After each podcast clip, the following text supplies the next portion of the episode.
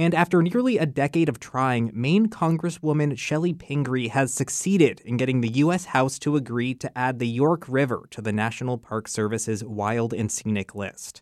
Pingree says if also approved by the Senate, the designation will bolster the efforts of the communities along the river to preserve the watershed that's important to fish and other wildlife, and much more.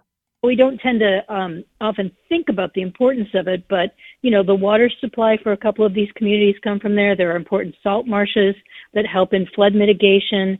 There's working waterfront. The 1st District Democrat says the designation would make communities along the York River eligible for technical assistance from the National Park Service and for federal grant money for projects that maintain the watershed.